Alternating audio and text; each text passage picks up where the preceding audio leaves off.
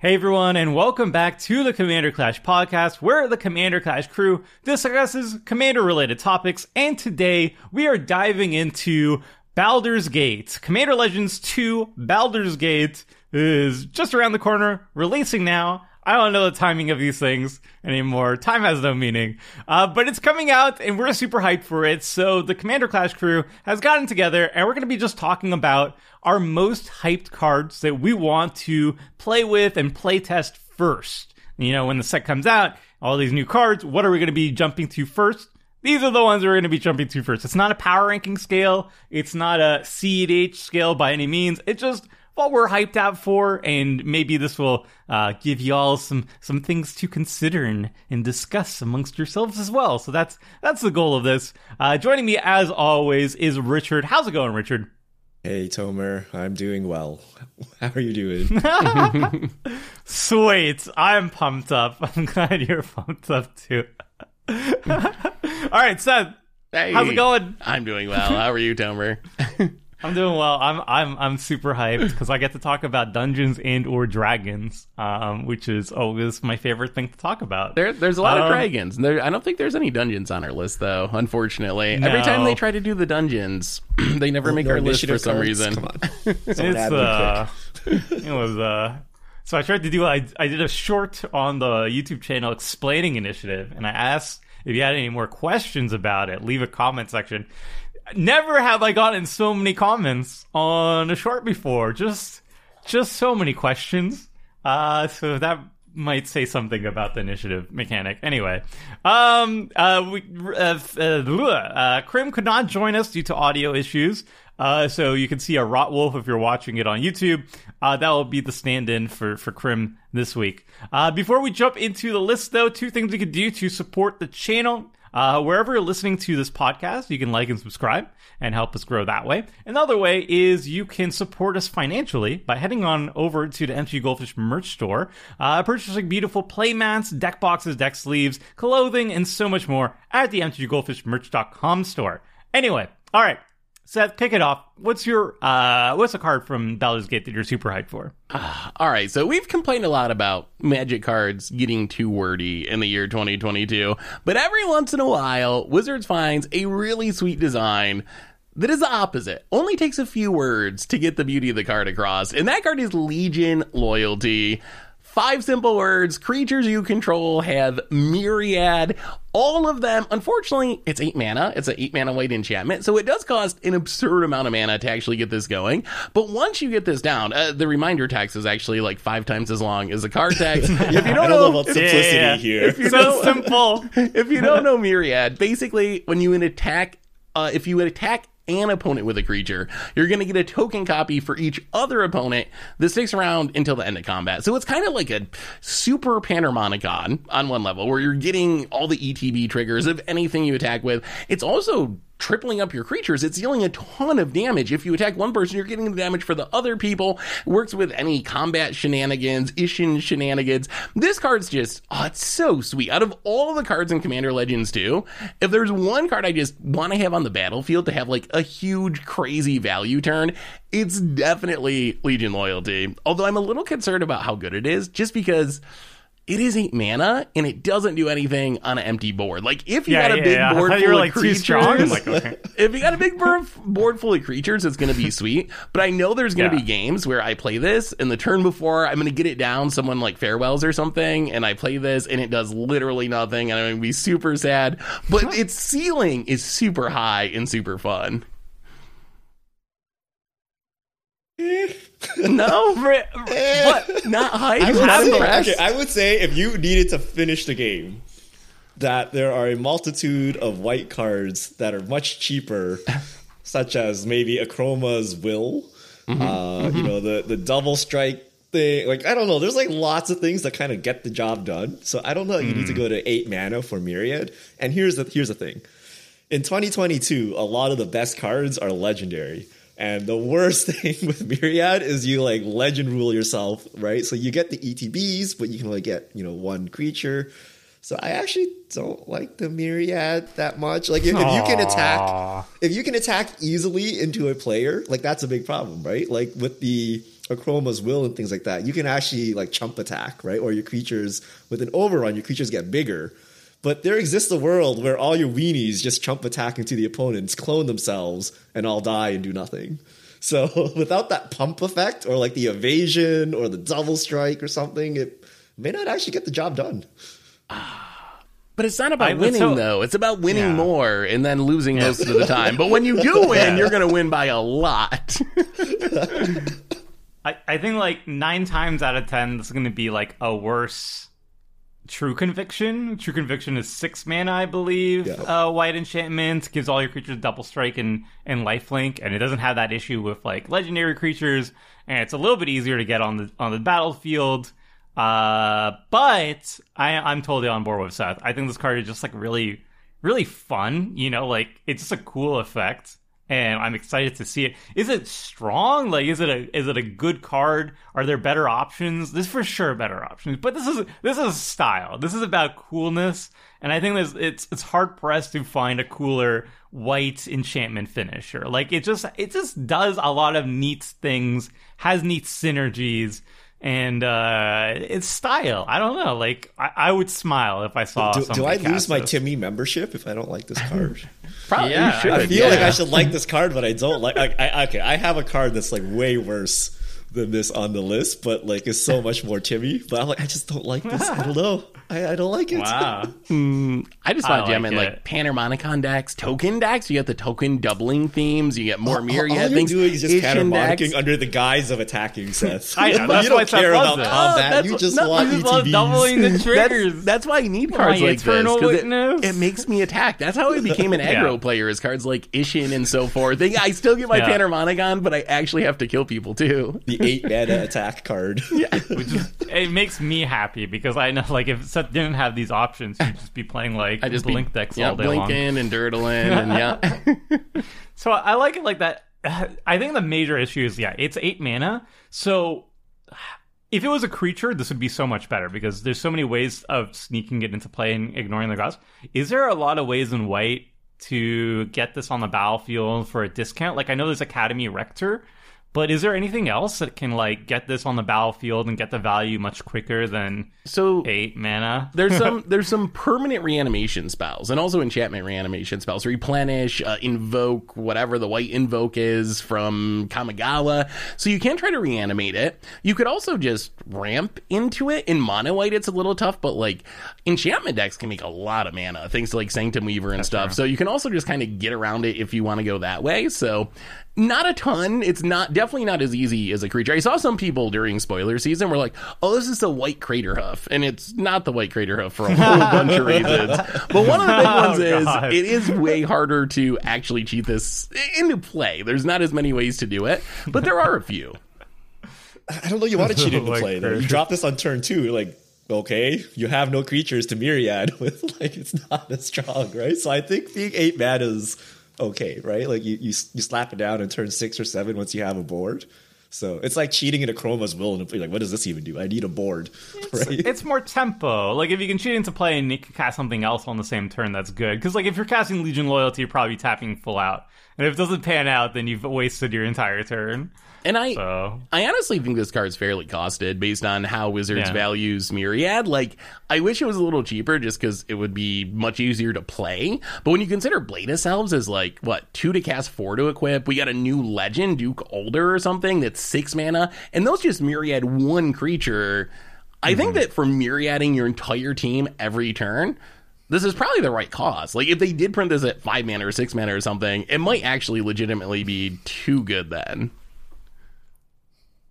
I don't know about I- that, but okay. Ah. Lucky they printed at eight, so we don't have to have this discussion.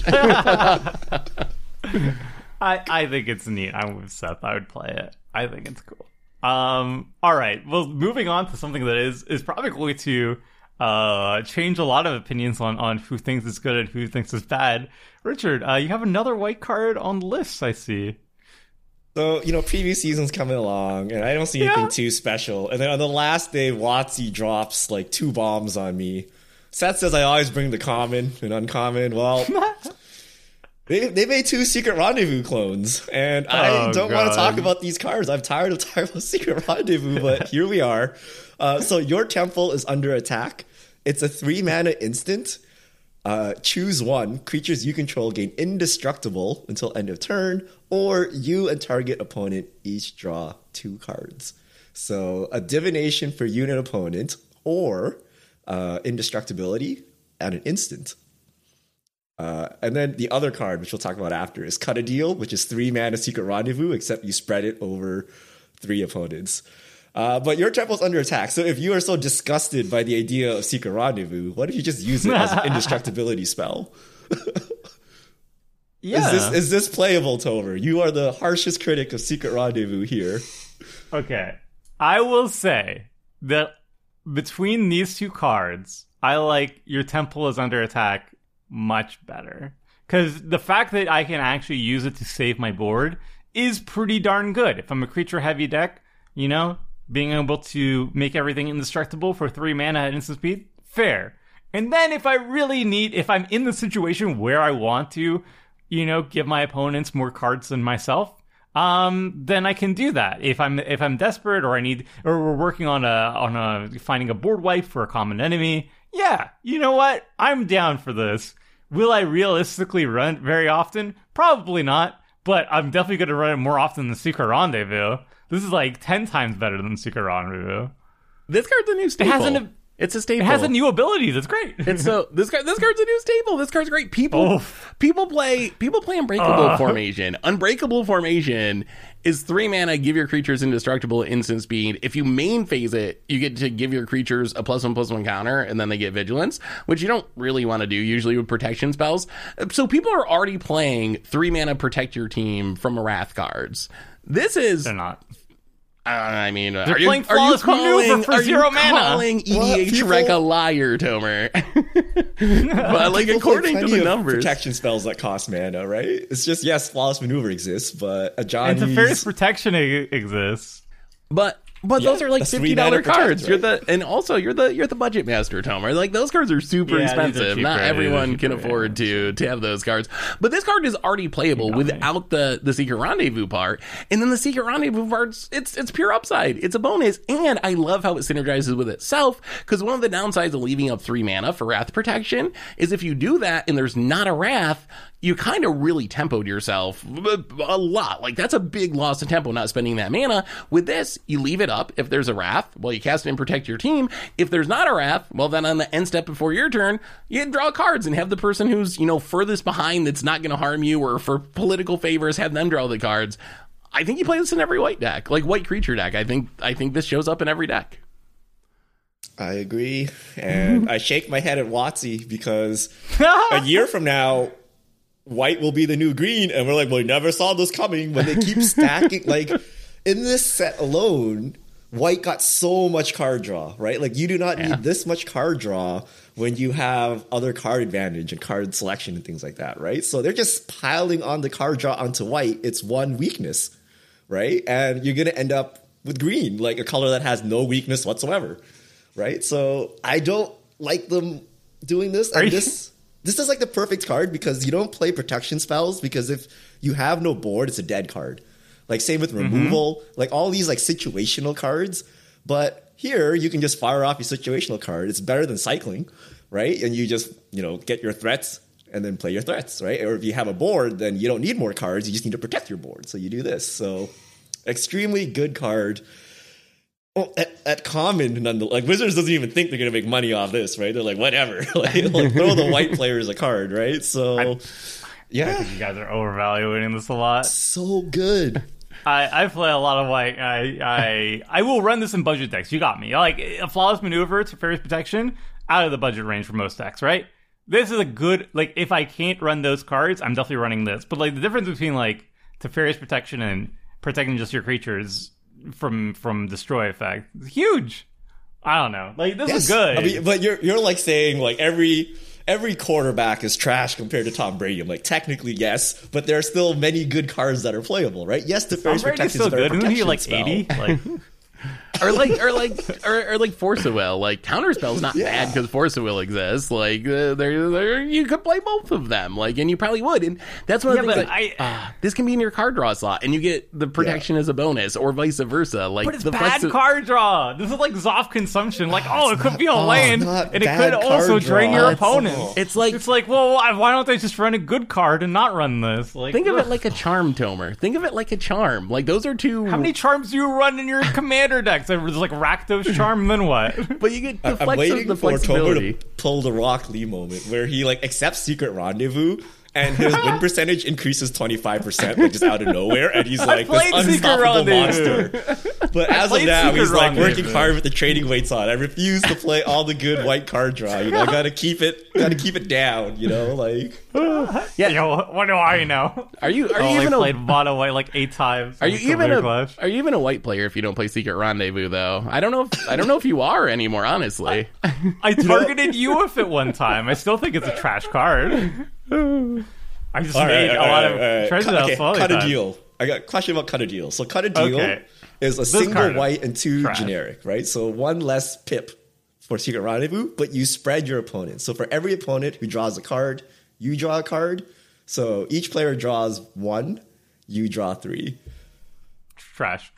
Absolute garbage. Cut a deal, I'll run. Or uh, your temple is under. Te- I don't like that name, by the way. But your temple, your temple, I will run.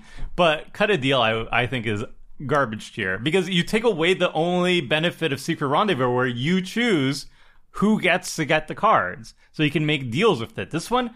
You don't make deals, despite the name "cut a deal." You're not making a deal with no anybody. deal is being cut. You're You just, just making. yeah, you're just so flavor fail flavor fail, and then you are actually net down cards in the situation again. Your opponents each draw one, you draw three, right? Sounds good, but you also spent that uh three mana and card uh to cast a spell, didn't you? So you're actually down a card. You but you helped your opponents more than you. The, uh, no political power, no cutting of deals was made with this stupid card. It's So I, I agree with Tomer that Secret Rendezvous is better, but this is still a very strong card. Oh god. So so every card you play, you're going down three versus one, right? Every turn cycle, your opponents draw three, you draw one, right? So by going equal with the table, you're actually coming out ahead. So I think this is still a card advantage, but I agree the advantage of like targeting a person is much stronger for Secret Rendezvous, but that also costs double white. So this allows you an easier cast. I think it's still a really good card, just not as good as Rendezvous. I don't so know if I play better this white one. card draw though. I don't like. But, okay. Ah, you uh, you don't want to help the arch enemy. Like that's that's my concern. Like I like cards one that help one right? player, but I'm skeptical of ah, this. Is like very group huggy to me. Like cards that help everyone every turn. That's where I kind of draw the line so at if this it's point. arch enemy, it's five cards to the table versus one to the arch enemy, right? If it's truly an arch enemy situation, which you will take every you know every time, right? So, But it's Secret still not that Rendezvous, but Secret Rendezvous is five cards to the table and doesn't give any to the arch enemy, right? That is So true. I- I mean, Secret Rendezvous is better. Yeah. Well, so this So is you- unplayable. Seth, you like Secret Rendezvous? Do you like? I do. Deal? I'm skeptical of this one. I, I've you've gotten Okay. me on board with stuff that benefits one opponent because you can Yeah. control it and use it Yeah. politically. I haven't gotten to the point where I, I want to play cards that benefit the whole table though yet. We're gonna so find out. I, I feel this card is good, white. but it's it's not as clear cut good as Secret Rendezvous. So we're gonna have I- to test it. in- I mean, it is a draw games. three for three. It, a painful truth that just happens to help everyone else a lot too. Okay, so I guess I guess like Font of Mythos is like a mono white all star. You draw two cards every single upkeep. That's great. No drawbacks there. Just give your opponents a bunch of cards as well. No drawbacks. You're drawing two each turn. The value for three mana for four mana. Amazing.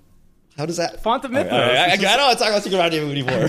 we'll let Tomer play his You're the one who weird brought it white card draw. I just want to say common and uncommon, right? So the biggest problem with white is a lot of its card draw is expensive, and a lot of its best cards are expensive because they come in at rare and mythic and whatnot. So this is another way of like bringing that power curve down, right? Like even if you're playing budget or not, like you know. Teferi's protection and stuff like that, you have access to very powerful cards. So I really like what Wizards is doing here, uh, putting the powerful cards at lower rarity. I agree with that too because that's like the major issue with white. uh, forever, right? There's good card draw, there's card advantage cards, but historically there were only a few of them, and so those cards naturally became very expensive. Now it's actually much easier to build any type of mono white commander card, and even if you're on a budget, you'll still have some options. I, I still wouldn't want to run cut of deal, uh, but the fact that it is there and it will be like five cents, you know, is great. Like at least I have something to fill the slot that I need. I'm So, not. I like I'm not that. convinced Wizards set out to put the good card draw at common. Yeah, I'm not sure they view bad. this That's as the good problem. card draw. I You're think loading it Wizards up. thinks it's bad, and it's actually like this is insane. like them making Lion's Eye Diamond in '94 or something. Like this card sucks, right? Like th- one day they're gonna find out this card's really good, and they're like, "Well, we have horribly messed up the color pie, but oh well." right? Only Yeah. time will tell who ends up Dark correct Confidant. Who would pay life for cards? This is ridiculous. this card sucks. Well, I mean, doesn't it suck in modern? well, it's been power crypt into oblivion, Yeah. but yes. it only All right. dominated the format for ten years. It's okay. the glory days. Um, all right, we'll move on from the secret rendezvous to the true MVPs of the set, in my opinion. And this is the ancient dragon cycle. So these dragons put the dragons in Dungeons and Dragons. Uh, every single color got monocolor got a big old mythic dragon. Each of them have a very similar triggered ability. Um, where where are they? Anyway, Oh, okay, there. Uh, okay, so all of them are big old dragons that cost like six or more. Um, elder dragons, they all fly and they all have a combat trigger. Um, if they deal combat damage to a player, you roll a d20, and then each each individual dragon has a unique effect associated to them. So, uh, the ancient copper dragon is the red one, and when it deals combat damage to a player, you create a d20 amount of treasure tokens. Um, the green one, you roll two d20s, and you put that many plus one plus one counters on two different targets or two diff- uh, two targets. Uh, the black one is you will reanimate creatures equal to the result of the d20. Uh, the white one is you make uh fairy dragons one one flyers, fairy dragon one one flying tokens equal to the result, and the uh, blue one is you draw cards equal to the d twenty result. On average, for people who don't are not like familiar with uh, d twenties, the average roll on a, a d20 is 10 point, uh, 10.5. Uh, so you're on average going to be making 10 to 11 ish uh, treasures each time, or 10 to 11, whatever the, the card does each time when you roll the dice. You could you can be unlucky and you can roll a one, or you can be super lucky and you can roll a 20. But the average you're going to be making about 10, which is uh, pretty darn good. Like ancient copper dragon, you make 10 treasures whenever you deal combat damage. Seems pretty decent. Uh, the light one, you you make 10 dragon one one flyers. Pretty good. I don't know. What do you what do you guys think about this? I think these are bananas. I mean, I think they're sweet. They're also like they are a lot of mana, so I think you can do kind of whatever. Once you're making seven and eight drops, like you can have some pretty powerful triggers. They also need to actually deal combat damage themselves. So there are, I think, a lot of safety valves here. But if you get to start hitting people with them, every one of them is powerful. I think the black one is the least powerful because it reanimates equal to the mana value, total mana value of the roll. So like if you low roll and hit like a 4, you might not be getting anything or anything notable. But the other ones I think are all very strong. I think my favorite might actually be uh, the white or the green one are just like those are both really really powerful. The white one there's some dragon synergies that make it go really nuts. There's several different dragons like Scourge of Valkas that trigger based on dragons coming into play and deal a ton of damage. So it seems pretty easy to hit once with this and kill the table with direct damage if you have one other card on the battlefield. And the green one is a lot of power and toughness. Like you're doing it to two creatures. So if you roll a 10, you're adding 20 power to the battlefield and you can put it on itself. You can put it on your commander and go Voltron and try to win with commander damage. So, I mean, I think the whole cycle is, is really sweet minus maybe the black one, but those ones stick out to me as being especially powerful. I like white and blue. So I mean, blue just draws a ton of cards. White puts Yeah. all the weenies on, like Cathar's Crusade Heaven there. Uh, I think red is actually the worst. I see old What? Gnawbone, but worse in red. So I guess you get old Gnawbone in red, which is still pretty good. But I think Yeah. old Gnawbone is actually just better, right? It's just the different colors though. So Um, Ten. it is tokens. it, it is nice that red is how the does it need haste to hit, color. though? They work Yeah. really well with haste though, and red is like the Yes. best color for giving haste. So I think that that's a vote in favor of it. And then Yeah. uh, there's probably combo potential, like treasures, Yes, extra, extra combats. combats. So Yeah. it's probably pretty easy to like actually go infinite with. Yeah. It, red has two ways of going infinite with it if you are at least marginally lucky. The first one is Aggravated Assault, is an enchantment, pay five mana, take an extra combat step. And they have another one, Hellkite something something. It's like seven mana or something seven. more. But you have to pay Yes. as you attack, though. So Pay as attack. So you have to. This has You to be to like a second. mana, yeah. Yeah. You have to. You have to get the ball wrong. So aggravated assault is obviously way better.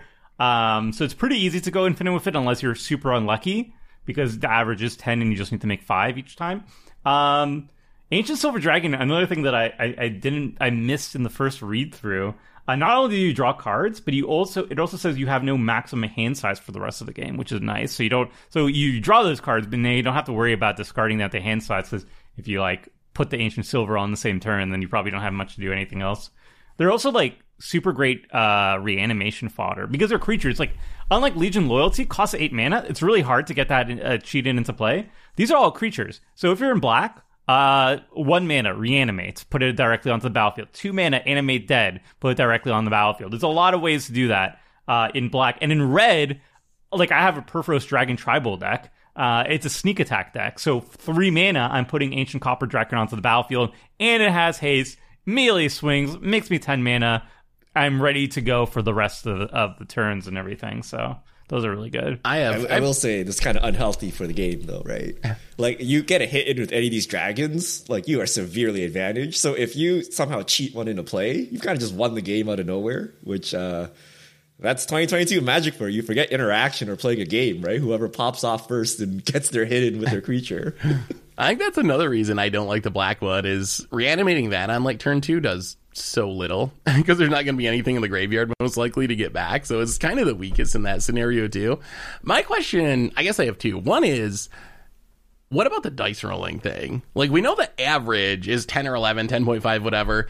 Do you think people are going to avoid playing these cards because of the potential of low rolling? Like you could do all this work and then roll a one or roll a two and get nothing, or do you just figure that you're gonna eventually it's gonna even out and be worth it?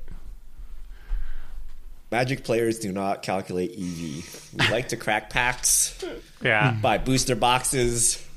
The, the the the chance of getting a twenty, the chance of getting a twenty is enough for you to play this. So no, I don't believe that will stop anybody. Um, well, yeah. the truth is that whenever you play it, you're always going to roll a one, and whenever your opponent plays it, they're always going to roll a twenty. Like that's just how math works, right? like that's how how it's going to happen. It's, Seriously though, like I think it's like you you got it. It's, it's it's exciting. I think for people, and mathematically it checks out that it's like ten point five. You know what I learned though? A spin down is not a D twenty, so you shouldn't be rolling spin downs because the the position of the numbers are in different places than a true D twenty. So for all you uh, Magic players that don't play D and D, should probably pick up a real D twenty instead of a spin down, and you know you can kind of Weighted dice. cheat your rolls there with, with this. Well, funny, I always hit twenty every time. I don't know oh. why. Was was this whole set just a a, physical anomaly. just a scheme to sell more D20s? Was that the plan? Are we going to get a D20 layer drop for something now? We might. Ooh, I'm surprised they haven't done that. Secret Nah. layer D twenties. Other one more one more question before we move on. Like, are you gonna play these in generic decks? Obviously, you're playing Ur Dragon, you're playing whatever. Like, you're gonna you're gonna play these. They're tribal. If you're playing a dice rolling deck, you're gonna play them. If you're playing one of those themes we talked about, plus one plus one counters for the green one or animation for the black one. But are these powerful enough that you're just like, eh, I'm a red deck. This is gonna make a lot of treasures. Jam this in there. Or like, I'm a green deck. Toss in the green one. Maybe the red one. one, I'd probably yeah. jam it into anyone. Okay. But the other ones like are pretty pretty heavy synergy pieces. Maybe the blue one's also pretty generic too. Like drawing cards is always good. They're all good. Like I wouldn't say like if you put it in a random deck, like it's they're still going to be fine top end.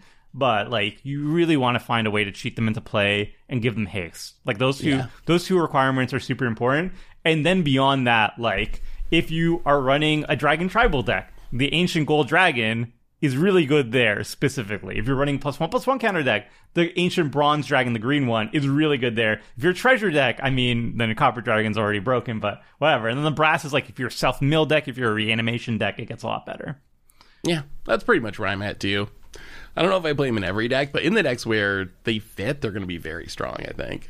Yeah, They're good. I think if you play Avenger of Zendikar in a random deck, like you, Yeah. you would be fine putting one of these in a random deck. You know what I mean? But like, should you? Because it's not on theme and maybe it's too powerful Yeah. or doesn't make any sense. Like I don't know, but I think most of them are serviceable. Uh, with red being the strongest in a generic deck. I think these these the cycle is also going to get a lot of people back onto the dragon tribal hype. Like obviously there's Ur Dragon, but the true hipsters know that Scion of the Ur Dragon is actually where it's at. Uh, of the Ur Dragon, Wooburg, pay to uh, put any dragon from your library into the graveyard. It becomes a copy of that dragon until end of turn. So you could just for two mana, you're like, oops, daisy, I'm gonna make. Uh, I can combo off with the, the ancient copper dragon, so let me pay two mana and do that. Or uh, I need some reanimation now that I have a bunch of these legendary dragons in my in my graveyard. I'll turn to the brass dragon, the black one. So that one's gonna be even more nuts than it used to be. And then you roll a yeah. one. and then you roll a one, got him. I actually love the dice rolling thing. Like, yeah, it leads to good moments. Yeah, it's gonna what- be exciting. Yeah, it definitely will Yeah. be exciting.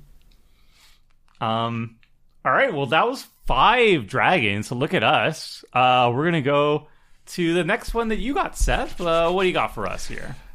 I cheated a little bit here. I got two cards. Honestly, I really have a whole theme of the set in this lot, which is the return of gates. Uh, there's two gates in specific that I think are notable, although it's worth mentioning. I think there's nine gates in the set altogether. There's a bunch of common ones, there's a bunch of utility ones, so there's a bunch of just new gates in general. So if you're someone who's trying to win with Maze's End or something, you have a lot more options now than you had in the past. There was 11 gates, I believe, heading into this set, and now we like doubled that in one set, which is pretty big, uh, a pretty big deal for Gates players.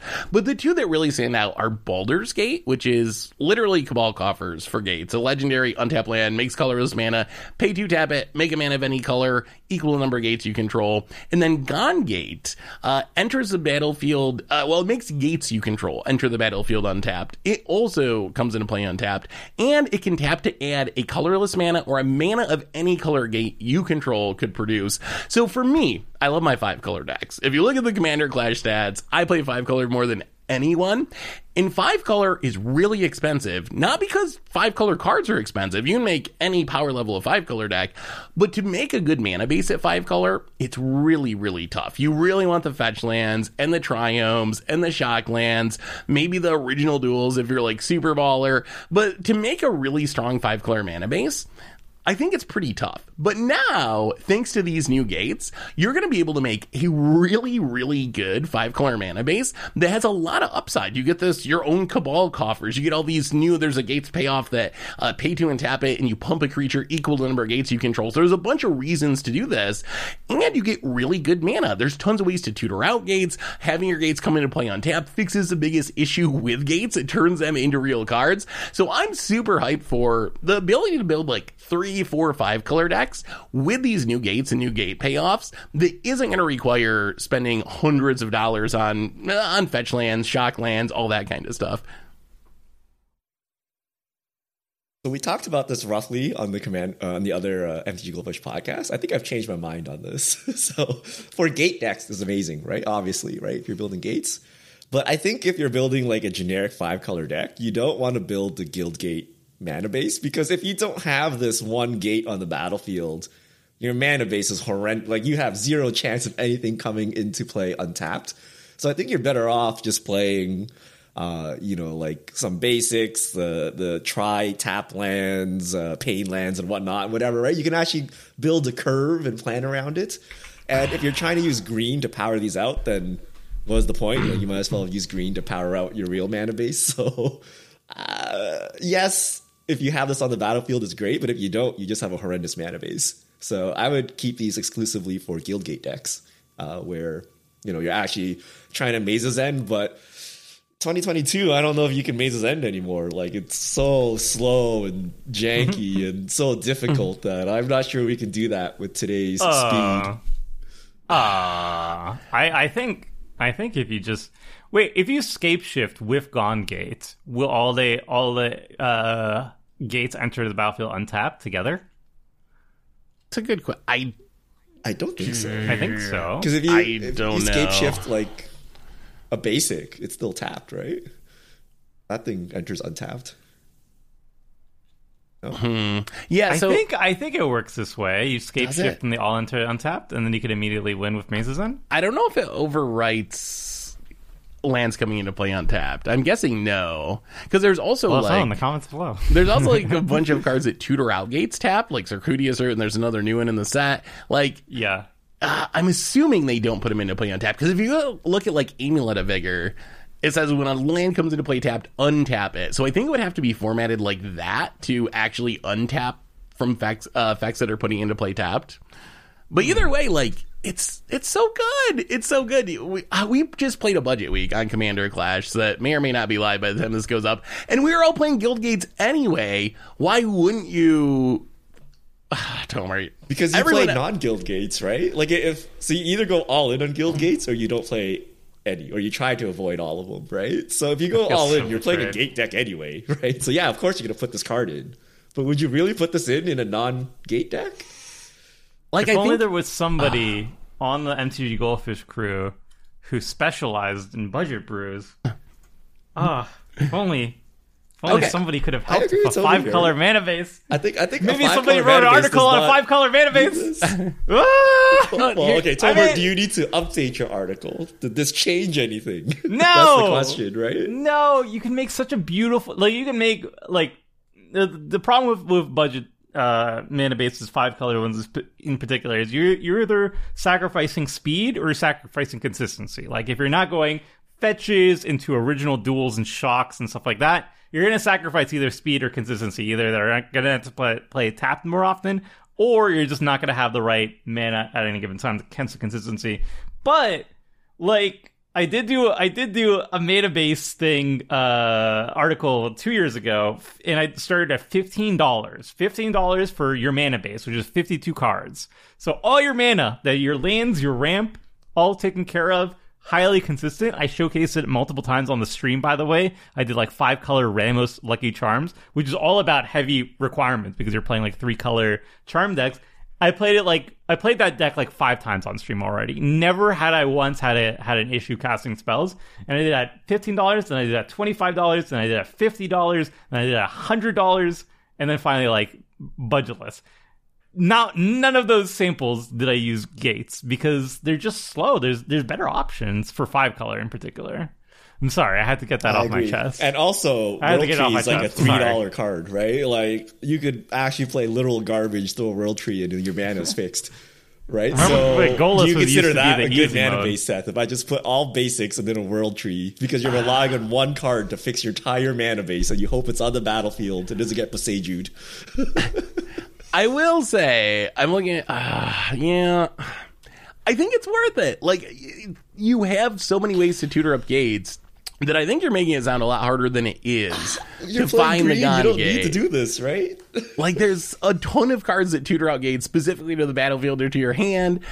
And then you yeah. also get a bonus of getting gate payoffs. There's a lot of powerful cards that reference gates, like the whenever a gate comes into play, draw a card. When it comes into play, you can tap any number of gates to draw a card.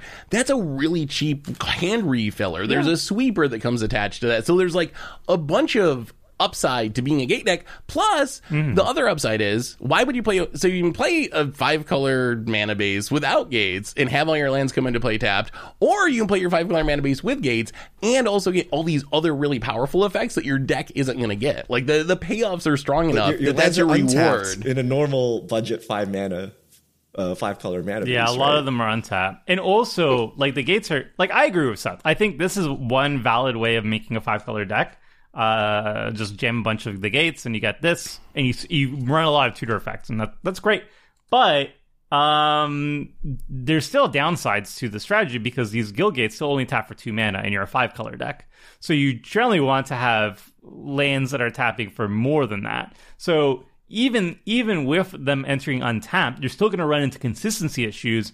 Whereas if you ran like all the tri lands, yes, they enter the battlefield tapped, so you're losing speed. But at least you're going to make sure you're going to cast your spells more consistently.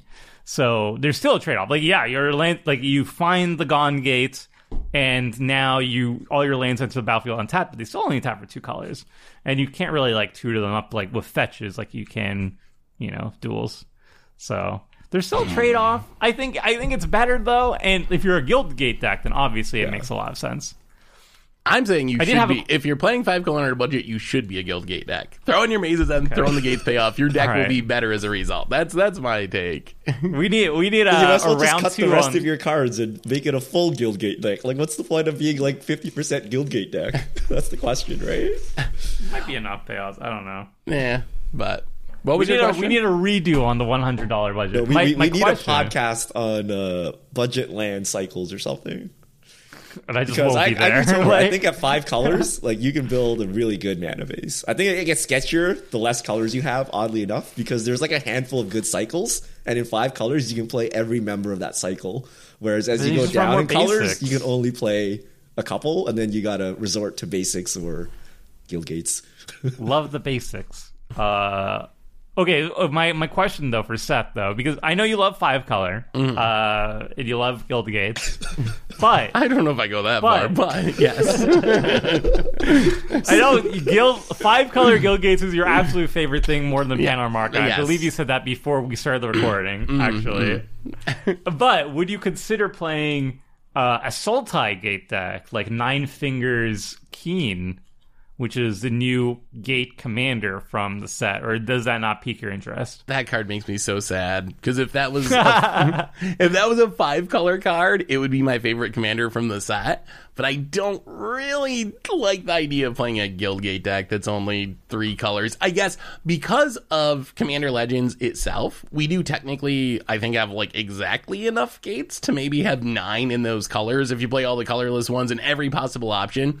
But that's kind of the sticking point. There's just not a lot of gates. If we get another Commander Legends that has another cycle of like random guild gates that can fit into it, then I would be a little bit more hyped. But I'm just worried that there's not enough gates to really make that card work yet that are in the Sultai colors.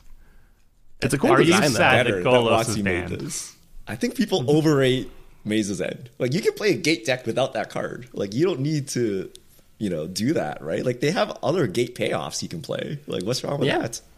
I think Maze's End is kind of boring, but I And, mean, and it's bad.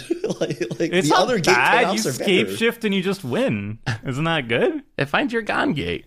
You need all the lands on the battlefield to Scapeshift, right? But yes, I mean, it's whatever. yeah. Or you could just play like the 10-10 Colossus, draw 50 cards with your guild gate thingy. Like there's so many other gate payoffs, right? That we're beyond Maze's End at this point, right? Yes, You can it's a still good Maze's card. End in Sultai though. You can you can. There's enough gates in in Nine-Fingers Keene Sultai colors to to Maze's But I End think, but that's the main criticism of this, right? Like you can't play all the colors. Uh, no- Yeah. no, one's saying this commander itself is bad, right? It's just you can't play all the colors, and people are yeah, upset and you miss out that. on like the red sweeper. Like there's a couple Yeah, little yeah. payoff cards for gates that you, you miss out on, and it's not a lot. So like I can understand that, but When I when I think of gates, I just think five color. Like it was that way in standard when I play in other formats. So I just associate it with a five color deck. It is a it is a neat design though, and it is a cool payoff Yeah. for a, a gate deck. I'm a bit nostalgic for it too because I one of my first commander decks ever was a five color Maze's End deck with Child of Alara.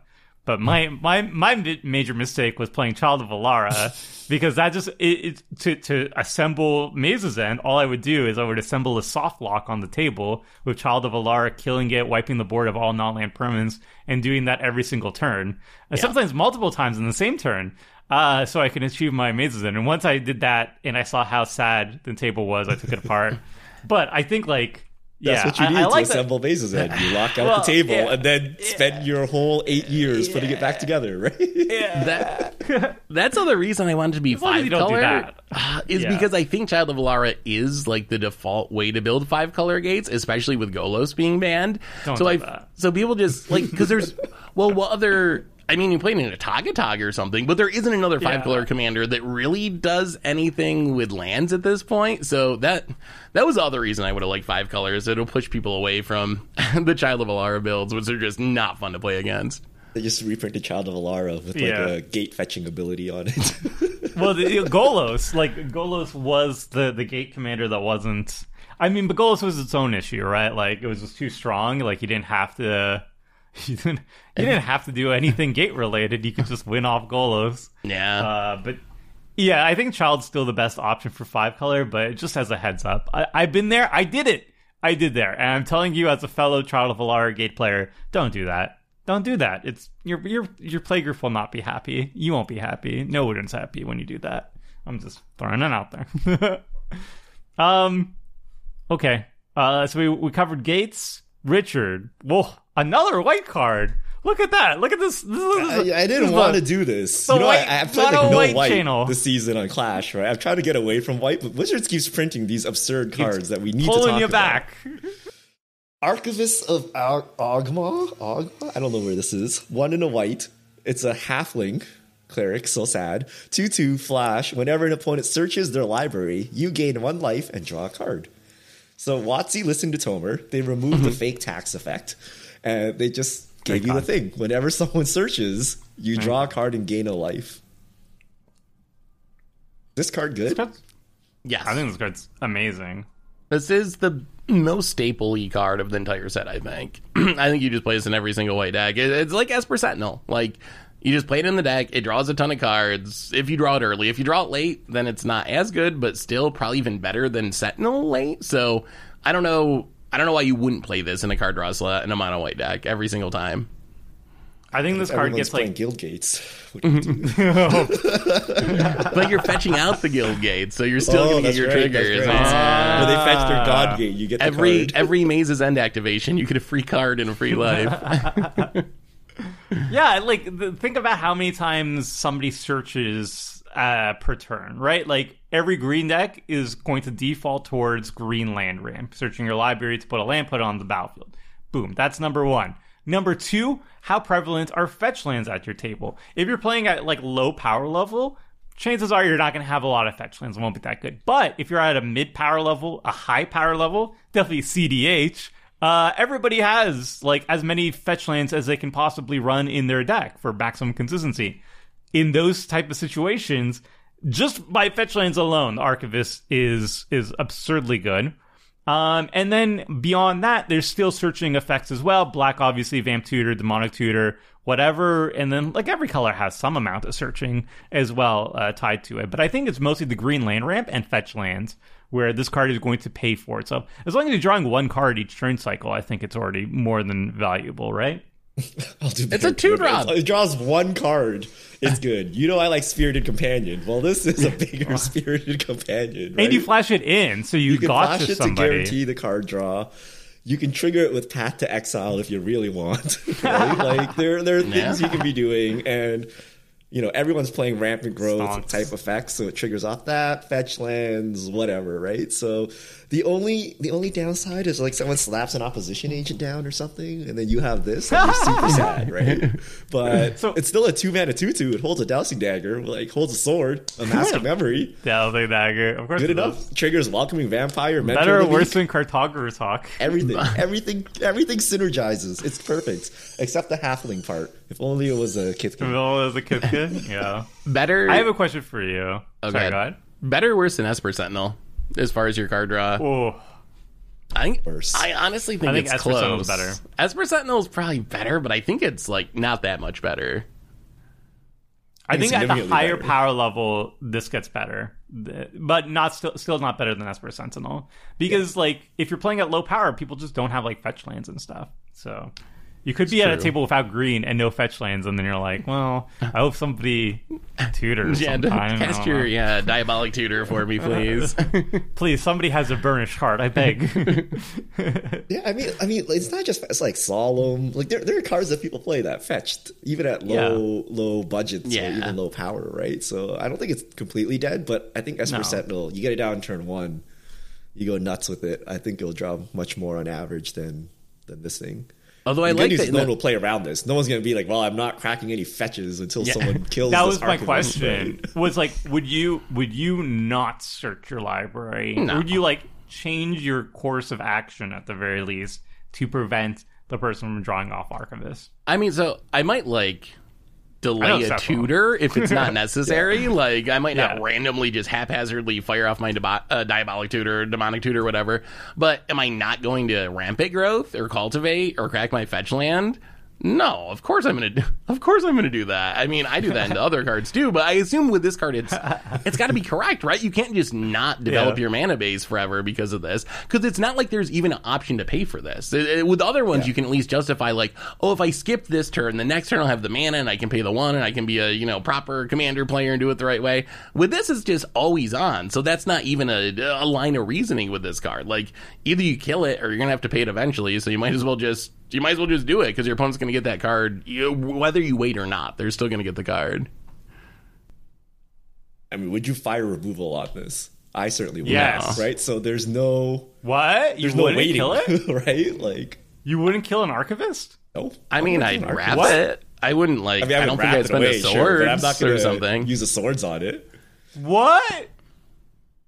No, I would snap remove it. really. I, I, why would I go down a card to help the table? Like, just fetch away into it, right? Like, you can't even blame see- me for it. See, that's what I've been trying to say all, all along with all Okay, these cards. okay. Thank you, Richard. If, some- we if finally somebody got said, it. if somebody casts a spell that says draw ten cards and you have a counter spell in your hand, would you not counter it?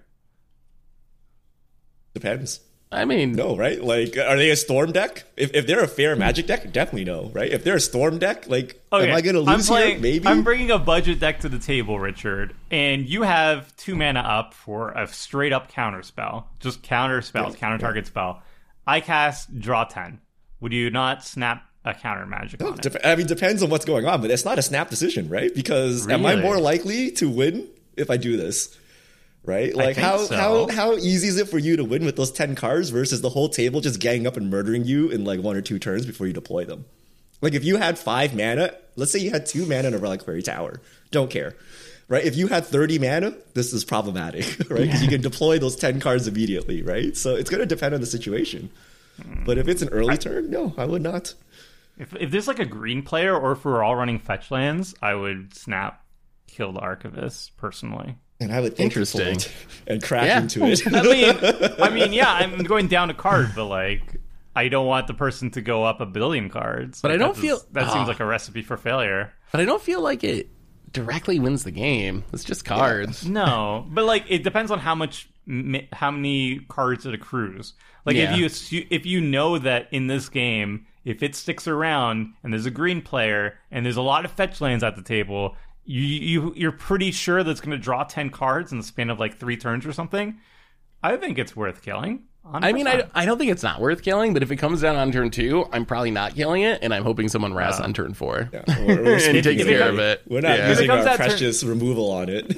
if it comes out turn two and there's like a green player, especially if like Seth is at the table and he's playing green, I'm like I'm spending my swords on it like absolutely as quickly as possible before before Seth can untap. You know, like That's why we love Tom at the table. He deals with our threats for us, and we Yes. can just sit there and gain virtual card advantage.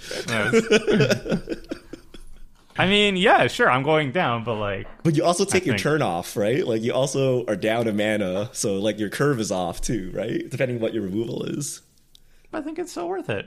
I mean, I don't think it's wrong to kill it, but It's I, better if somebody else dealt with it. I, obviously, I don't think it's wrong for you to kill it. Yeah, For me, maybe. I, I, I think that mentality, that mentality is is the beneficial one, like the one hope that your opponents deal with it, uh, and not my problem thing. That's a beneficial thing as long as you're the only one playing with that mindset. The problem is if everybody's playing with that mindset, everybody gets too greedy, then you just get steamrolled by the first thing that is too threatening. the problem is, I don't. The question is, can the whole table kill the person drawing all these cards before they deploy it? Right? If they really But go are you going to kill it? No, I'm not Is gonna everybody kill, going to I'm agree to kill the right? archivist player? Yeah, yeah, If, you if I drop draw an 10. archivist, just perfect. I mean, if you draw ten off it, like perfect. Tomer has uh, thirty cards in hand. We should probably kill him. I mean, good luck. Now I have the Fairy's Protection. I have counter magic. I have my flawless maneuver. I have everything. Bring it. Um. Okay. Well, interesting. Well, we all agree this is like. Would you auto include this in every deck? mono white, yes, for sure. What about multicolor decks? Wait, Richard, would you put in all multi? I, I don't think it's as mono good as people. Some people are making this out as like the greatest card ever. Mm-hmm. I am not sure it's actually that good. I think it's good, but I don't know if it's like auto include in every white deck and in every deck with white and things like that, right? So I think hmm. people are overrating it, but I, I do think it's a good card. But I, we'll have to play with it to see how many mm-hmm. cards it draws. Like, you know, if it draws like two cards or something conditionally and then dies, like, is that actually good? I don't know, right? So we'll Why have did to you have to say we'll have to see?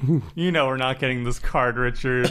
This one will break my make heart it. like this, Richard. This one might make it on Moto. I think It I might have make faith. it. Yeah, Don't- because it's, it's going to that. have implications Don't for give me 60 hope. card formats, right? Yeah. So, yeah, I, I think we'll see it. I hope so. I didn't get I didn't get Smuggler's Share. I didn't get Aerial Extortionist. Mm-hmm. I didn't get Archaeomancer's map. All these good white cards. I'm still waiting for Archaeomancer's map, by the way. It seems oh very easy god, to do. it's so good. yeah. So so I think this is like a staple of mono white. Like I would just auto include it in any mono What white. And then about White X? if I'm at higher power, t- if I think tables, if I'm at a table that has lots of fetch lands, like or a play group that has lots of fetch lands, staple. Actually, I would just, I would pretty much jam it always. Yeah, I think so. It also doesn't say, "Do you pay the X?" And I f- I love that so much. I'm so happy it doesn't have the "Do you pay the X?" I hate that So, so, so the problem is it doesn't stop anyone from doing anything, right? If you're at a high power table, like draw all the cards you want, white player. I'm just gonna combo kill you right here, right? Like It draws me. It draws me into my answers. Well, you're playing white, what, what answer do you have? I have spot removal, which you don't believe in, Richard. yeah, that doesn't interact with the stack. if I storm off, you're dead, right? All right, if you Thoracle me, I lose. But if you're trying to storm off with permanents that I can interact with, I will interact so, with them. so I would consider this like card draw and not hate in any way. You know what I mean? Like it's not an Yeah. opposition agent. It's like this weird white sign in blood that you know. It's like it does weird things, right? So, but it's not a a, little- stacks piece or anything. I was a little worried that it would lead to bickering. Like, you know, like there's a green player at the table who's, you know, I'm not going to not search. Let's again playing green. I'm not going to not search, right? I'm going to cast my rampant growth. And then the other two are not searching their library at all. Then are those two people who are not searching, are they going to get, you know, pissy about it. any different than Rhystic Study? All oh, right. Yeah, so I yes. get pissy about that. different? Yes. I get pissy about that. Yeah, that's that's my worry. Is it going to be like Rhystic Study? I hope not. But there's no- this more there's- chill. There's no get upset at option. people There's no playing option to pay. suboptimally, whatever you think suboptimal is, right? So Well, you I could think- just not search. Like, if this was opposition agent, you'd be like, "There's no option." Yeah, there's no option. You don't search your library, right? People can play Yeah. however they want, right? Yeah, they I want know, to play suboptimally into a card. the thing is, it's not even known if it's suboptimal or not, right? Like that's up for debate as well, right? So Yeah, that's why. So I, I I'm actually slowly turning into Crim, where like I actually prefer opposition agent now because I want you to not. he's waiting for white. He's Stop like, this it. is not good enough. It doesn't. Take it doesn't give me the card. We, No, can't, I we like cannot this play card. this. I like this card. It's good. It's it's fantastic card draw in white, and I think we are reaching the point where we're like all full up, which is good. I think this is great. I think that's great on, on that. Seth, would you jam it in multicolor? I don't know if I'd run in every deck in multicolor. I definitely in mono white. I don't know. We'll have to see. I think it depends on my play group to some extent. And just like a random, there's only, we have so many good cards now, especially once you're in two or more colors. I don't know. Like a lot of colors have other card draw options as well. And if you have, if you're paired with a color that has good card draw options, then maybe this is just less necessary. It does die to everything. It gets wrath. Like maybe you just prefer a Painful Truths or some, you know. Like, everything but red has like their their card draw is better than this, right? When you just play that over this, That's kind of where I'm at. Yeah. Why not all? Because you need some all those other colors have pretty non-card deep card draw, so you just keep going down the list, right? Well, hopefully we get to find out because it's going to be making it onto Magic Online, right? Wizards of the Coast, right? It, it must because this is going to have eternal Yeah. implications. This one So Said I- you'll they will be pressured into it. You'll do it against the odds, and you'll Legacy. do in the preface. You'll be like disclaimer: the best card in this deck is Archivist of Oghma, but sadly we don't have it. If only it got coded in. I'll I'll do what No. I can for you, Tomer. I'll do what I can. Palace Jailer it up, Seth. Please, your only hope. Watch video Seth playing Legion, Loyalty, and Legacy. yes. All right, moving on. We have a card uh, on on on the thing that I'm hyped for, and I know Seth is also quite hyped for. Um, this is my Miirym Sentinel Wyrm M triple I R Y M. If you're trying, if, let me know in the comment section. Give me give me some some some some poop for that. All right, poo poo on on my pronunciation with the triple I. Uh, this is a teamer dragon spirit, uh, three green, blue, red, six six flying ward two. And it is basically a token maker for dragon decks. Whenever a non-token dragon enters the battlefield under your control, create a token that's a copy of it, except the token isn't legendary if that dragon is legendary. So yes, you if you cast a dragon or a dragon enters the battlefield that's not a token, you make a copy of it. Even if it's a legendary dragon, you make a, uh, you make a non-legendary copy of it you get to this is just value town right like any dragon you play you're gonna get two dragons it doubles the dragons of all your dragons it, it's great right right uh, uh, am i crazy It's- this is You great need to pay I love mana. it. It just happens. Yeah, it's, It it's, happens. It's Necroduality. It's a Necroduality for dragons on your commander. I think this is my favorite. My favorite dragon commander. Like I know everyone loves Ur Dragon. I know they love Tiamat and Scion of the Dragon, but this is exactly exactly my style of dragon commander. And it takes a lot for me to be impressed with dragon commanders. Normally, I see a legendary dragon, I'm like, oh, whatever. Maybe I'll play it in the 99. But we already have like so many strong legendary dragons that most of them don't impress me. This one, oh my goodness, it's just so fun. Like you don't even need to build around it. You just you just cast your dragons and you get more dragons and you just snowball and oh, I love this card. It's I'm gonna build this one in paper. I don't have a dragon deck in paper. I think I'm gonna bu- actually build this one as a paper deck. let me sense a theme here so you like the myriad one and now you like I like doubling. I like doubling things. Is there, I like doubling. is there things. is there an artifact that you would be adding to this deck that would perhaps Hmm. make double uh, the triggers that you're getting out of it? Maybe a blink strategy.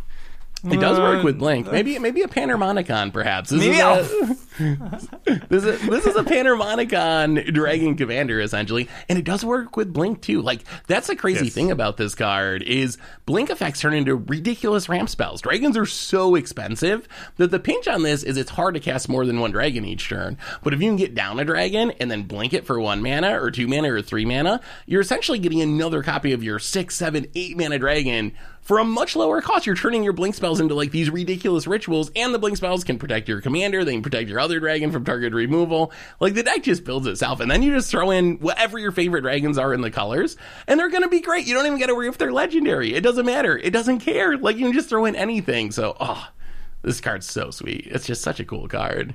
And you'll play it in the 99 of like Ur Dragon and stuff too, I think. Like it'll be sweet there too. Like it's just such a great design. It's so sweet that it's not sweet. Like Edgar Markov.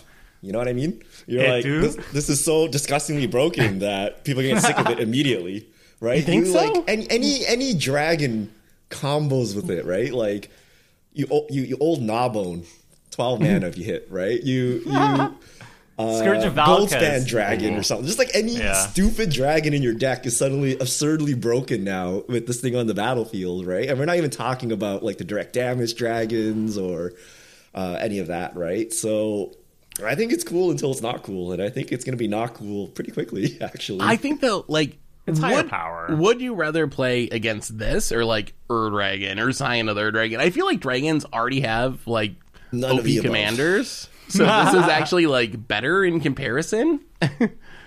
Is it though?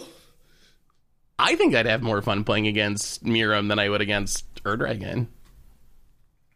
I think I would be scrambling to find an answer to Miirym before you untap. Like, Like that's, this thing, this thing was that's the green, case so for a this thing's lot of coming down on turn commanders, three. right? You remember, right? And then on turn four, like some crazy Does. stuff's gonna happen. And this has ward, so you Yeah, may not even too, be able yeah. to swords it if you didn't like hit your mana correctly, right? Like so.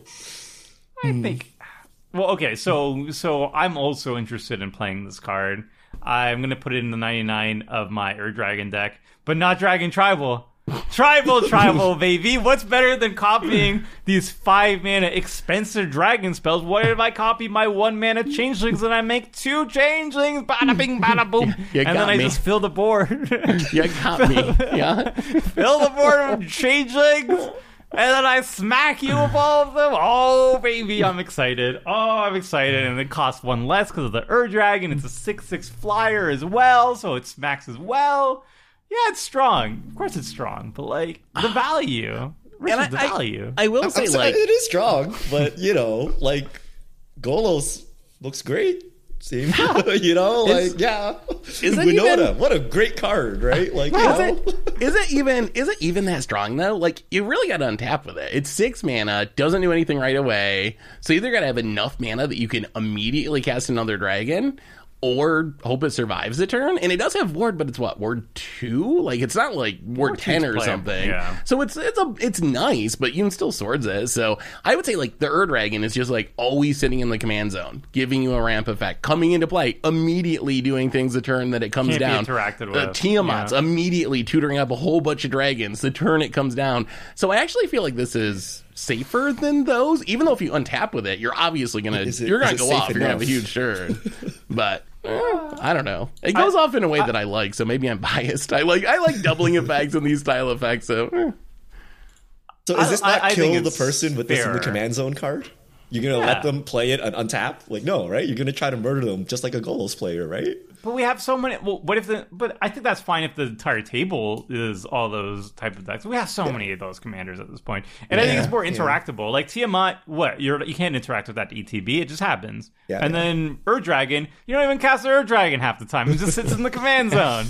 You're like, all right, good. I'd like to interact with you, but silly mechanic is silly. So You like the, is you like, you like the bunch. illusion of interaction. Okay, I understand. But I actually run Swords to Plowshares. All right, As if the person playing this deck isn't aware of this and will be able Yeah, to protect and build But, around yeah. it, right? Yeah, and but then they have to waste cards for that. Whereas Ur Dragon doesn't have to waste anything. You just chill and be like, bye, bye, Felicia. I'm just gonna stay in the command zone all game. I think it's fine. Yeah, I will, I will try to kill the person before they can untap, though. That's obvious, but like, yeah. you can say that about so many commanders these days. Who cares? um. All right, moving on. Seth, we got another card. Oh. What's the card? There's one other there's one other legend I really like from this set. And it's an expensive one. I don't know if it's that good, but it is super unique. And that is one of the gods, Myrkul Lord of Bones. It's a seven mana Abzan 7-5. Uh, if your life total is less than or equal to half your starting life total, so 20 or less, it's indestructible. The big deal is when another non-token creature you control dies, you can exile it. If you do, you make a token copy of that card, except it's an enchantment and it loses all other card types. So you get an enchantment version that's not a creature of any of your creatures that die.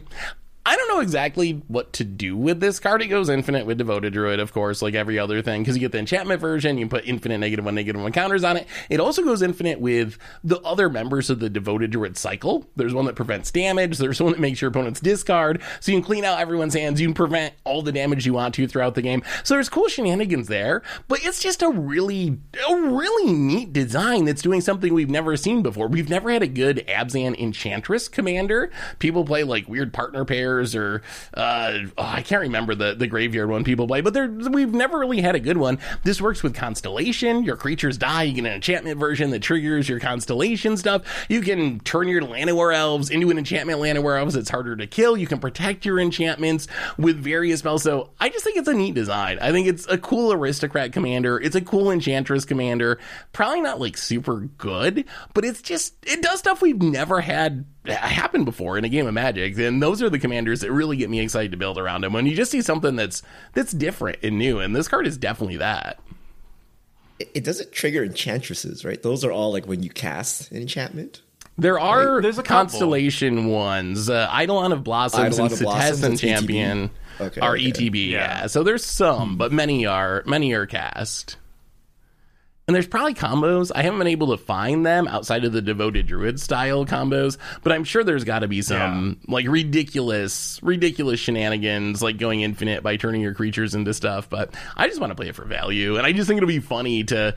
I mean, you play your Sakura-Tribe Elder, you sack it, you get a land, it comes back as an enchantment. You can sack the enchantment to get a land. Uh, you can do weird stuff with Luxior, where you like turn your Planeswalker into a creature and then it dies. I still don't know what happens with Manifest. If you manifest like an instant and your Manifest dies, are you going to have a enchantment instant non creature permanent that's sitting on the battlefield? Maybe. yeah. So it, it's just got all these weird edge cases that I'm excited to find out, like all the things this card can do. I like it. Anything that will make Enchantress people play not Sythis is gets an A A plus in my book. like if, if somebody rolls in and like I want to play Enchantress and you're like, oh, it's either Shrines again or Sythis again, and they're like, oh no, no, it's Myrkul. I'm like, oh, there you go. Like s- just sit up in my seat a little bit. I'm like, oh man. All right, let's let's game. I mean, I yeah, I'm, I'm excited for this. and I don't think it's super high powered. It's seven mana. No. That's a that's a pretty safe mana range, but it's gonna do some neat things. Yeah, yeah. I, I don't think it will be it, you will see it that much because obviously Sythis is two and this is seven, but No, uh, I think it's a really cool design space. It's aristocrats enchantress. That's we haven't seen that really. Kind of. My We, Timmy we saw brain there's a can't Mardu wrap one. around This is what good. this card even does. you just sack to make enchantments, and then you sack those. It's just Yeah. like value.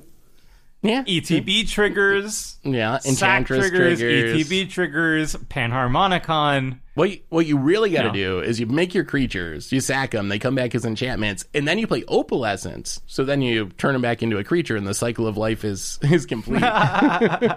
Oh, but then they're but then they're tokens. so they're exiled, can't- and they're also exiled. So Yeah. it, there's not an infinite combo there, but What didn't we get? Didn't we get a preview card from Kamigawa, the green snake that's Panharmonicon for enchantments? Doesn't that work? doubles. Uh, yes, it doubles. Tr- actually, doubles triggered abilities from enchantments, right? Uh, so I'm not. So I'm not sure that it actually works with ETB triggers, but maybe uh, never mind.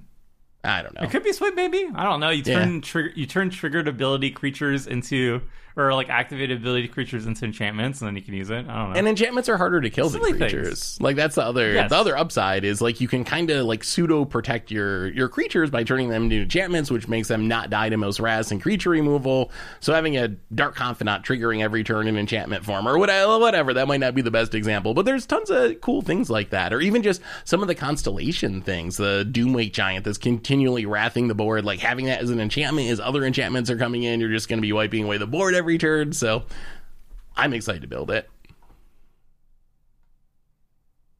Yay, Richard. Uh, any any other thoughts on it or nah? Yeah. Yay! Value. Yes. Enchantress. Yes. Aristocrats. It's the right colors. Yes. All right. All right, we'll move on. Uh, we don't have to say a lot about every single card. Richard, what, what's a card that you're excited about, though? All right. You see that that card had too much text and stuff going on. I have the real the real card here. Earthquake Dragon. 14 and a green. That's 15 mana value, my friends. 10 10 elemental dragon. This spell costs X less to cast, where X is the total mana value of dragons you control. Uh, flying trample. Uh, three, sacrifice a land, return Earthquake Dragon from your graveyard to your hand. Uh, is this card good? No. Uh, but it is so Timmy. It's a 15 mana 10 10. it's basically Ghalta. And here's the best part, you know? You get hit with it, the game doesn't end. Okay? Like, you get hit with it, you swords it, it dies to Doomblade. You're like, good, good. You knocked me a bit, and now we continue playing a game of magic. This is good old, fair Timmy magic. You know, it has some recursion there, like the world breaker recursion, in case, you know, you want to get saucy. But, like, Yeah. what happened to fair magic? Right? Like, It's I don't want to get hit and lose the game on the spot like every other Elder Dragon in the set, right? Just let me get hit, swords it, and move on with my life, right? So I like this card. And it's an Earthquake Dragon. It's an Earthquake mm. that's flying. What does that even mean? I feel like this card's you like it because it's bad. Essentially, is what what it sounds. It's a 10 10 flying sounds trample, like. Seth. It's a 10 10 flying In trample. 2022? But it's just a What, you're- big thing. It's just I will say I I do want to sacrifice it for value. Like that's Yeah, you can okay. How about sacrifice you it draw- to about you draw 10 Zatora or like green? Momentous Fall or Yep, yeah, like yep, yep, sacrificing it base. That's that's pretty sweet. I can get behind that. But just like and it, ugh, running in a dragon deck just because it's like oh it's a 10-10. Mm, Nah. This is what's Yeah, wrong with what? 2022 Magic. this is what's wrong. I can't even play Yeah, cool looking cards. that but if you cast cool with power Miirym, toughness. you get- I gotta play. Oh, I win the game whenever I attack or hit someone you with cast it. it with Miirym, and now suddenly get two 10-10 flying tramples. I'd that rather have, fun? For I'd rather have green. two Mulldrifters, honestly. Oh, it doesn't draw more cards. It doesn't need to draw cards because it's a 10-10. yeah, I don't think this card is bad. It's literally a 10-10 I flying mean, it's trample pretty that can bad. recur Totally. You don't have to go that far, but it's But fun. it will be green in a dra- in a dragon tribal deck. You're probably going to be casting it for one green, right? Like if you have a decent if you have a decent board That's state. hard. Is that even you good? spin- So unlike Gal- so Ghalta cheats on power, and there are things Yes. with power much greater than their mana cost. But here you need to have like 14 mana value stuff on the battlefield before Yeah. this becomes one. Yeah. That's, that's not easy. Oh, So there's this commander called Uri Dragon. Let's see cheats on on mana cost. You see. It's not that bad in Ur Dragon. It's harder in other ones. Yeah, sure. You probably have to spend like four mana or something on it. It's yeah, it's not great, but it's it's fine. I would put it in a Dragon Tribal deck. I wouldn't think too hard about it either. Thank But wouldn't you rather We have like a have cool ETB trigger, attack trigger, or like oh No. The older I get, the more I just want to end the game. You know, like will the ten You ten don't want to play damage? this card. This card doesn't end the game at all. It, deals it ten dies damage to to a Doomblade. person's face. yeah, but when everybody's like dirtling around and they don't care about their life totals, then I'll just come in with my 10-10 and I'll be a swing at you. Oh, you kill it? All right, I'll bring it back to my hand. 10-10 swing at you. All right, you died. You, you wanted any? You, you you you defeated it for the third time. All right, GG. I scoop. Goodbye. I Good I made the old-fashioned fair mistake magic.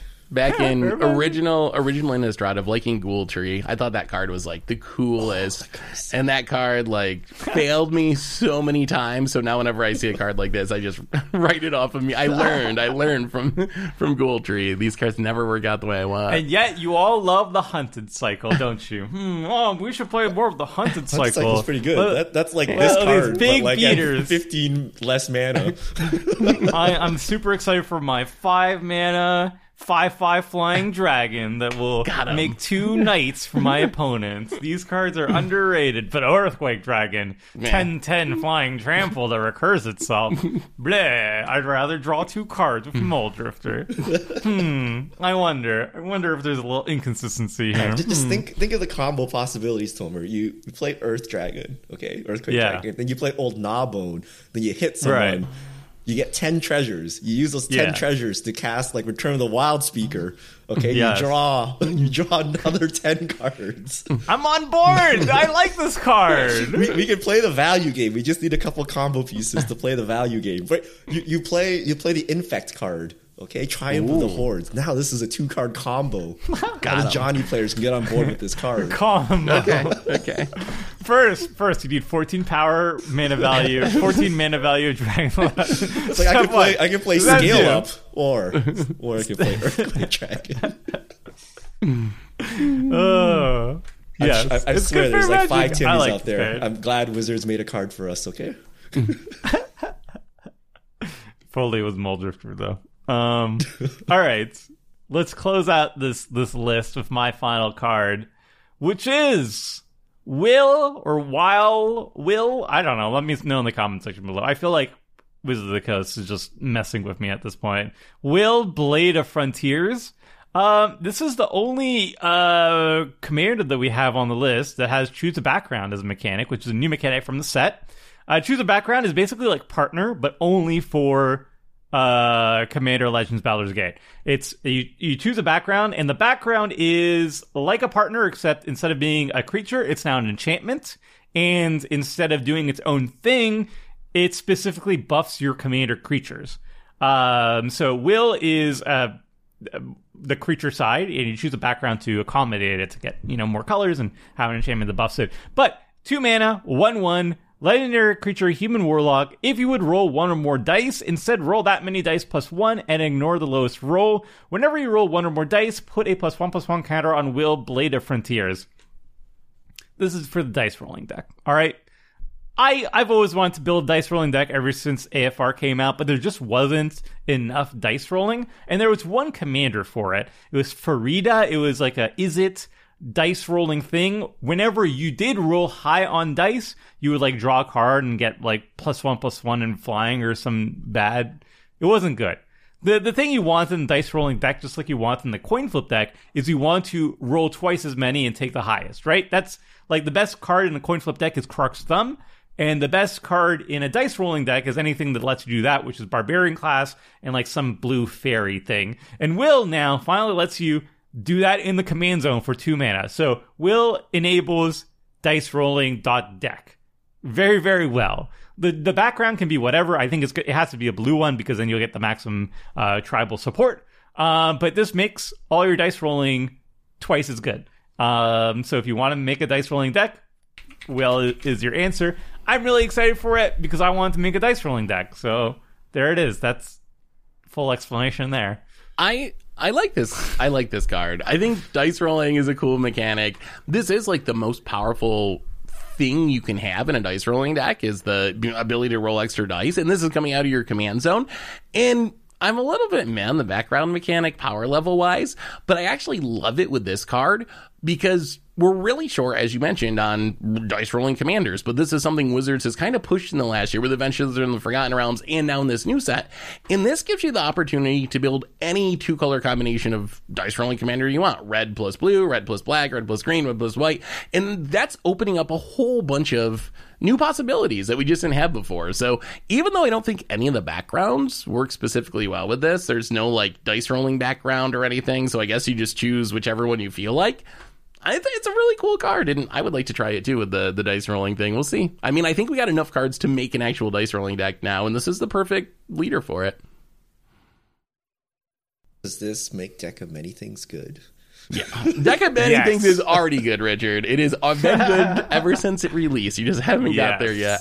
The, the problem with dice rolling decks, it's like coin flips on steroids. Right? It's like way more variance, right? So this this like really helps it, but you still have a lot of Yeah. variance. Um, Yeah. and I don't actually like the background mechanic. Like, what is deck choices, right? You can slot this with any color you want. And why didn't they make a background for dice? Like, Yeah. can they just make The one thing cohesive is- with this? So like the natural really look pair, at it. like Is there really nothing for dice? Mm, I couldn't find one that nothing did that looks anything with obvious dice. to me. Huh. Well, that's a little bit of a bummer. But I, I think Will is more than enough for a dice rolling deck, right? Like the it's literally like imagine if the coin flip deck had Krark's Thumb in the command zone for two mana.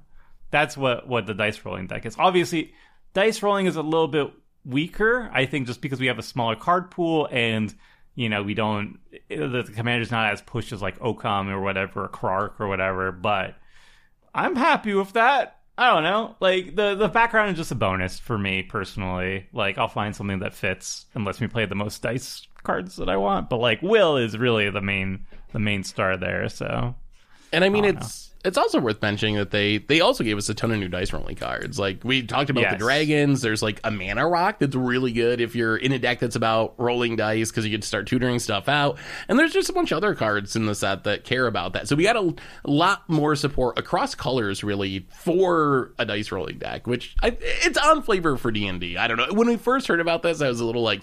Do we want this variance in the game or whatever? But now that we've seen Forgotten Realms and now Commander Legends Baldur Gate, I think it's pretty fun. I don't know if I'd like it in 60 card formats, but for Commander, I think it's actually like a pretty a pretty fun black border mechanic. as long as it stays weak, like I, I actually didn't like what they did with coin flip decks. Like coin flips were were a gimmick for a long time, and then they're like, no, no, no, let's make it legitimate. And then like the Okaun Zndrsplt is like I've lost so many games to that, but then they took it to the next level with Krark and stuff, and Krark and Sakashima is literally the best CDH deck. That's what people say right now. Is it's like one of the best CDH decks, or if not the best CDH deck. I don't want that. I don't want coin flip to be the best CDH deck. That just seems no. Why? And so I, I'm happy where dice rolling is right now. Like two sets worth of dice rolling is good. We got a dice rolling commander that's legit. Keep it that way. Don't make it the next Karakashima. I don't know. I don't want that. no, thank you. I mean, Pretty sure you're you'll take confused. Hmm. any fan favored mechanic and then push it all the way up to eleven, right? So I know, it's think an we're gonna get power inevitability. kept. I'm surprised they didn't let you add like a fixed number, like if you would roll a d20 or something, add six to result or add ten or you know one of those modifiers as opposed to rolling uh, two dice or maybe roll two dice and add the results, something like that. So But dice rolling is fun. That's the whole gimmick because you want to roll dice. You don't want to have a flat value. That's boring. And I mean, I don't even know D and D, but I when I think of D and I think of rolling rolling dice. Like even very super casual fans associated with it. So I think it does really work for the set.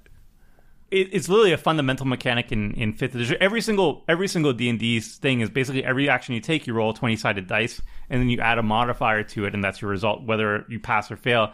And in fifth edition, they introduce advantage and disadvantage. Advantages you basically have an, a more higher chance of succeeding by rolling two d twenty and keeping the oh, whatever Oh, so result you want. So Will is giving you advantage on your dice rolls. That's like the flavor meets substance and like it's really Does good. Warhammer have rolling dice rolling?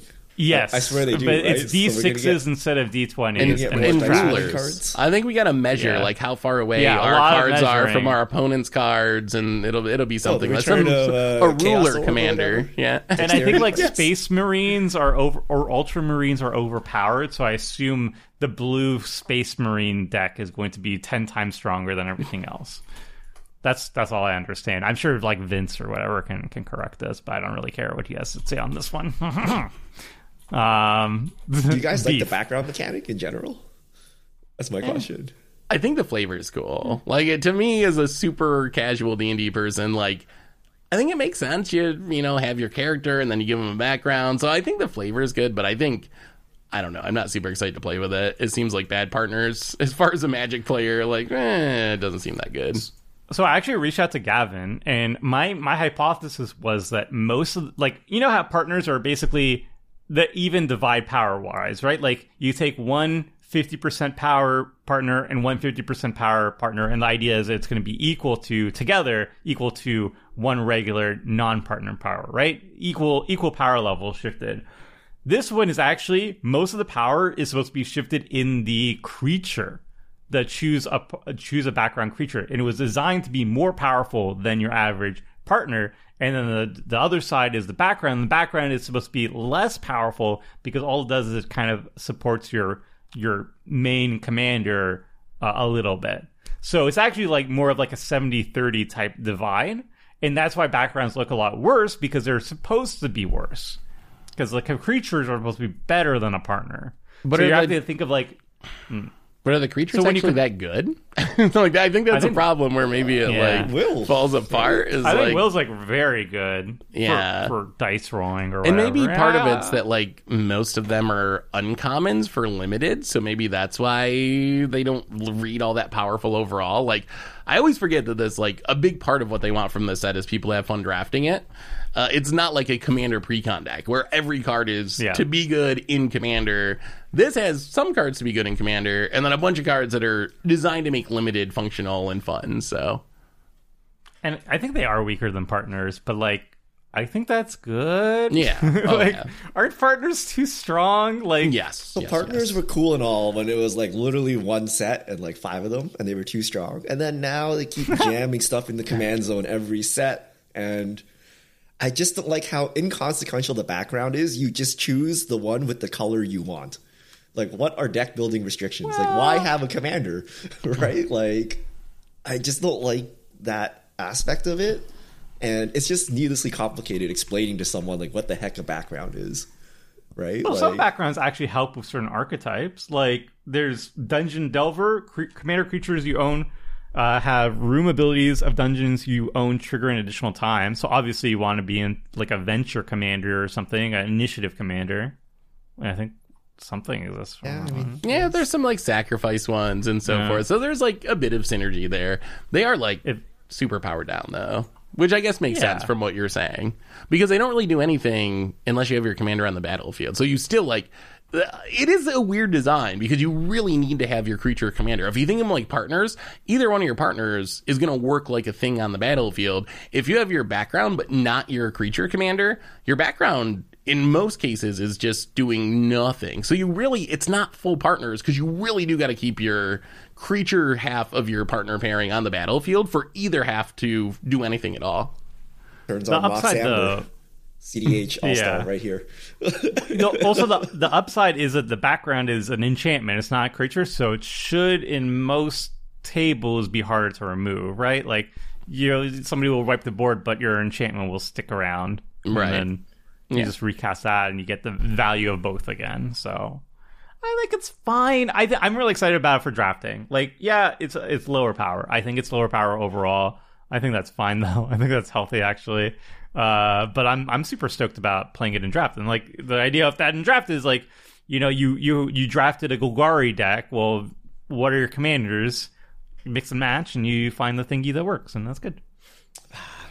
I I feel strongly against breaking 15 years of magic or something to make like one draft set work, right? Because you can't draft the proper color commanders, you need to pollute the command zone with backgrounds now. Like, eh. I feel like that ship Faceless sailed. One or something, right? Like, whatever they had in the original Commander Legends, the prismatic Piper or whatever to kind of fix Yeah. your colors. Like, They've already broke it with partner though. yeah, So- I'm, I'm waiting for the third partner. I'm waiting for the and then the. Planeswalker is going to be your commander. They broke that in like 2014. Yep. Uh, Prize RC hasn't Eminence, anything about Eminence. this. You don't even have to cast your commander to get yeah. the value. Yep. They've been breaking it since like 2011. Alora was 2011, I believe. Got that, get, draw, gain that. In, in 2030, you have 99 cards in the command zone, and you It's draw like- one card. It's like that, that one video. Remember that video about how to get your entire deck in your command zone? Like that. That's going to be the format in another few That's years. just default. Only if you buy the secret layer, though. then you can. yeah, you have to have it. You have to show your secret card you have to have the secret before you're layer allowed emblem to have to it. start the game with 99 cards in your command zone. Okay. Uh, your membership has expired. You're not allowed. To, this this deck is now illegal. Uh, sign up, please. Um, all right. Uh, so we talked about the cards. Baldur's Gate. What, it's a closing thoughts. What do you think about the set overall?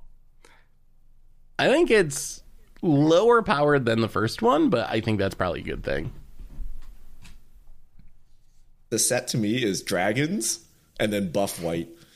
like I, I- like how they added the dragons because uh, like a realms forgotten you're like how is this dungeons and dragons? The dragons kind of suck and the dungeons kind of suck right? At least now the dragons are all cool. You're like "Oh, i want to play these dragons. So it feels really d&d like um and then they just have a lot of white stuff for some reason. Uh, maybe i'm biased because i only see the white stuff but i see a lot of white stuff. And then the rest of the set is kind of like eh yeah.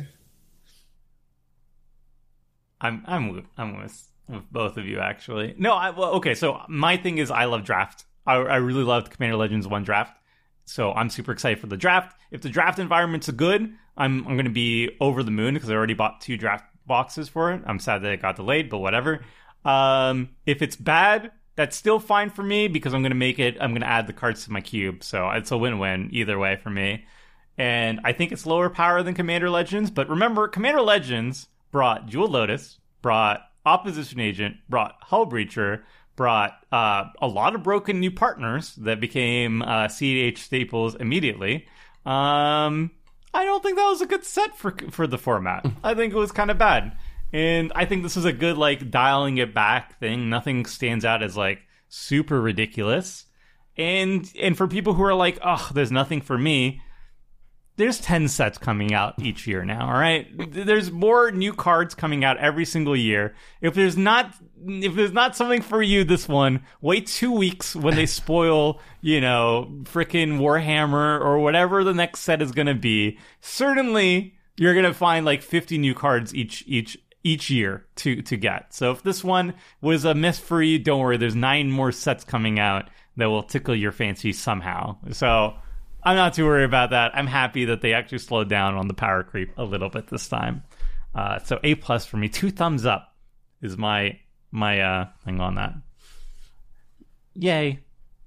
Forgotten Realm sucks though. Can we switch to a different D and D realm, please? Wizards of the Coast. We're done with. Bal- just move to a different city. which, which, Baldur's which realm would you like to see Eberron. There's uh, it, it's steampunk. You got trains. You got you got uh, Warforged. You got it's just cool. It's really cool. Give me my steampunk zone. All right. Yeah. Let's see if Done. Witches listens. All right, Baldur's Gate 3 coming up. Thanks. Ah! no, I'm buying Baldur's Gate three, but yeah, no more in no more in elsewhere. I wonder, I wonder if they would do a secret layer. Maybe not a full blown set, but if they do a secret layer for one of the other worlds, if they're worried about it, you know, not going over with the fans. No, they'll just keep doing Baldur's Gate over and over again forever. Baldur's Gate. That's all they do. Every single anytime they do a crossover, it's always Baldur's Gate. There's only one city that matters in D and D, one plane that matters. It's just Baldur's Gate. The most generic vanilla place ever. I'm going on to a detour. We're, we're ending the podcast now. All right. Thanks so much for listening to our, our podcast. Tell us what you're hyped about. Obviously, this is our personal hype list. What are you hyped about the most? It's going to be different from us. So let us know in the comment section below. All right. That's it, everybody. See ya.